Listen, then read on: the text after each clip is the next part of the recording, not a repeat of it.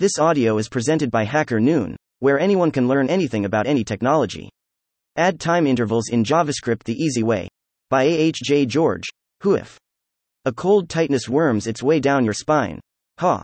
Your boss's frigid breath washes over your neck like an overflowing sewer. But you can't tell them to hover somewhere else. They've been watching you like a hawk ever since the office time tracking system broke. Now, they're just there. Hovering, breathing. Huff. You tried writing your hours on a timesheet, but your boss is pretty busy with all that respiration. What if they didn't do the math right and Ms. added your hours? Here's how to take matters into your own hands with JavaScript. Ha. The problem?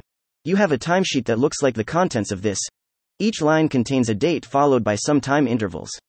But they're not very cleanly written. Some intervals are comma separated, others have irregular spacing, etc. Given these inconsistencies, it's probably good to assume no other guarantees, for instance, who says all the times will be from the same year? Nobody, that's who. Do you want to add the hours together as robustly as possible. The solution? This is pretty easy. We start by creating a couple of regular expressions in a helper function. Then, we'll just qfh, ah, boss, go chill somewhere for a second.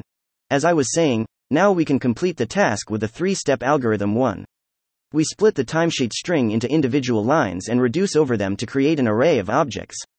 2. For each iteration, we a split the line around the year using recording the date string b collect all time range intervals using c reduce over the time ranges, parsing each as a JavaScript date object using the helper and the date string from step 2. A.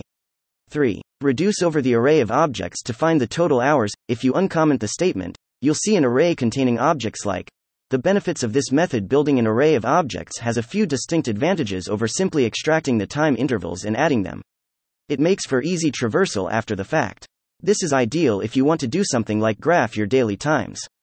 Saving the date string for each record allows the use of built in JS date arithmetic methods following a call to. The object is a convenient place to store the results of calling, which might not be unique depending on whether two days included the same time intervals. Disadvantages of this method this solution isn't perfect. It requires two big traversals, once over the result of splitting the timesheet, and then once over the object.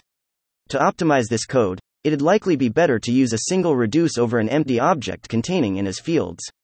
It uses regular expressions that might get more complicated with a more complex format. Wrapping up, you now know how to extract time from a messy timesheet. With a little extra you could even build a full on time clock. But then you wouldn't get to spend all that nice quality time getting to know your boss, would you? Huff. Thank you for listening to this HackerNoon story, read by Artificial Intelligence. Visit hackernoon.com to read, write, learn, and publish.